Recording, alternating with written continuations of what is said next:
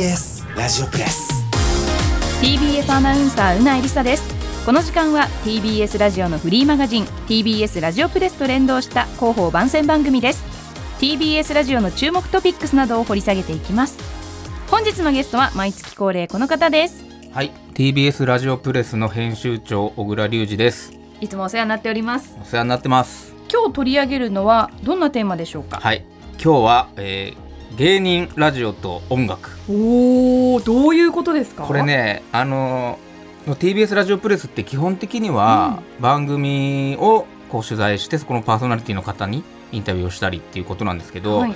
もともとその僕が編集長に就任した時は、番組単位じゃなくてなんかテーマを持って特集とかも本当はやりたいなと思っていて、はい。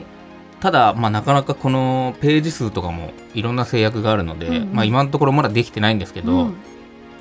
ちょっとその紙面でできないのをこの TBS ラジオプレスの番組の方でちょっとずつねじ込んでいこうかというそれの第一弾です。ということでテーマが はい。芸人と音楽、そうですね。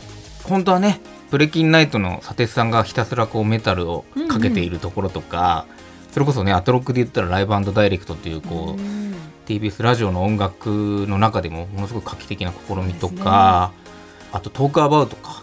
ダイスの工藤大輝さんがうん。後半ではすごく丁寧に音楽解説をしてたりして、まあいろんな切り口が本当にあるんですけど、はい。もう今回はあの10分で収まらないので、うん。芸人の番組ではい。選曲がいいものを今日は3つ選んできました。う。ん。いい視点ですね。はいなんか意外と芸人さんの番組ってどうしてもねエピソードトークとか、ね。そのネタを応募するようなコーナーとかがあるんですけど、実はね選曲と曲紹介がすごいっていう番組が実はありまして。いくつかあって。はい、はい。今日は3つ紹介します。お願いします。はい、えーまず1つは空気階段の踊り場ですね。基本的にこうオープニングはエピソードトークを話すことが多いんですけど、うんうん。特にね僕はもぐらさんの選曲が素晴らしいなといつも思っていて場合にもよるんですけどオープニングでこうエピソードトークをしたその流れでそれがあの曲紹介にもなっているっていう時がすごく美しいんですよね。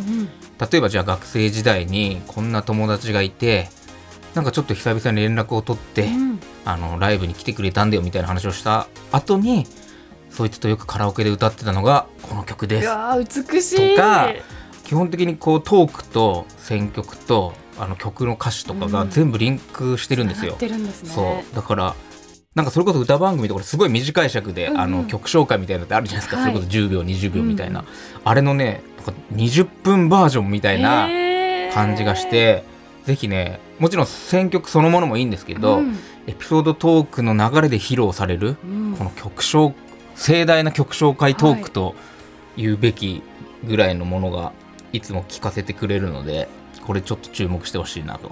満足感ありますね。いやすごいんですよ。もちろんトークはトークでねうん。普通に面白いんですけど、うわこの曲が締めになるんだうんうん。みたいな驚きがいつもありますね。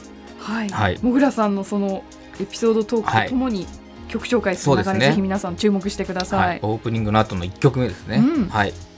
で次がハライチのターンですハライチのターンは岩井さんがいつも選曲をしていてあのこれもぐらさんとは全く正反対で全然あのそれまでのトークとか関係なく割とそのトークが終わったらクールにさらっと次の曲は誰々の何々ですって振るんですけど選曲自体には多分相当こだわりがあるはずなんですよね。で僕はあの前に普通にインタビューしたことがあって、はい、その時に岩井さんがおっしゃっていたのが僕がすごいいいとこついてますねって言ったら、うん。いいとこついてるなって言われるように選曲してるんですって言っててどういう層を狙ってるんですかって言った時に、まあそういう層ですよね。みたいな。これがねすごくよくわかるんですよ。ああそういう層かみたいな。うんうん。これだからちょっと僕あのピックアップしてみたんですよ、はい。どんな曲を流してるのか、うんうん。坂本慎太郎とか電気グルーブうん。ザ・コレクターズ、はい。えー GREAT3、スーパーカー、ドレスコーズ、えーキセル祝賀ボーイズ group_inou、ニガミ17才、女王蜂的な感じなんですよ、うん。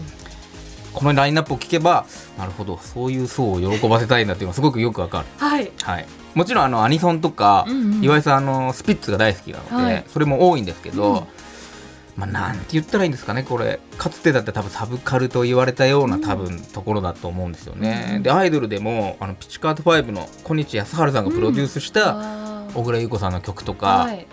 ここかっていうこういいところをいつもついてくるんですよね。しっかりと選んででも曲紹介はさらっとしてるっていう そうそう。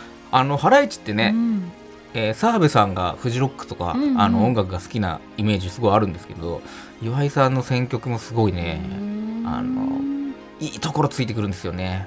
なるほど。ありきたりじゃないんですね。そうなんですよ。僕がちょうどそういう層にあかかってるかーら。すっごくこだわりがあるんですね。ピンと刺さる人にはめちゃくちゃ刺さるすごくねここは注目です。うん、はい、されてるんですね。さあそして。それでですねこれはあのどっちかというと僕が最近あの選曲に注目するようになったのが、ほらここがオズワルドさんちの畑中さんですね。うん畑中さんは、まあ、いろんなインタビューとかで中島みゆきさんが好きっていうことをおっしゃっていて、あのご自身でもね作詞作曲をね始めたんですけど選曲もねやっぱ素晴らしいんですよね。ものすごいねインディーズのバンドとかシンガーソングライターに強いんですよ。はい。であこれいい曲だなと思って YouTube とかに行くともう全然まだ再生回数もそんなに多くなかったりとか、全然メジャーのレーベルではなく、うん。自主制作でやっているようなバンドだったりシンガーソングライターがたくさんいてはい、一体これどこから拾ってくるんだろうこの情報をっていううん。これ畑中さんにいつかどこでこの選曲のミュージシャンを、あの見つけてくるのかちょっと聞きたいぐらいです。へー。で最近は多分それがだんだんあの周知されてきて、うんうん。あのかける曲の今度アルバムが出た時のあの帯を帯文を書かせてもらいましたみたいなそうなんですね。あことをおっしゃってたので。そこまでじゃあもう、はい、もう結構ね見つかり始めているというかインディーズ界隈では、畑中さんはい。に見つけてもらいたいって、うん、きっと多分なってると思いますね。思ってるでしょううん。ね、一応具体的に僕があの畑中さんのあのここがオズワルドさんちで知ったミュージシャン言っておくと、うんうん。えっとねのっぺらとかクララルっていうバンドがあるんですけど、はい。この辺は畑中さんから知りました。多分今調べてもらってもすごくあまだまだインディーズっていうかね、うんうん。これからのバンドだったりもするんでうん。すごい意義があるなと思いますでけどね。もこうやってねファンが増えていくんですから、うん。畑中さんが紹介することで。そうそうそう。なんかここに注目して聞いてみるとまたちょっといいですよ。うん。ぜひ皆さんはい。空気階段の踊り場のオープニングからの選曲、はい。そしてハライチのターンの岩井さんのさんの。こだわりの選曲、えーほらここがオズワルドさんちの畑中さんの、まあ、インディーズ界隈を取り上げた選曲、皆さはい。ん注目してみて、えーください、はい。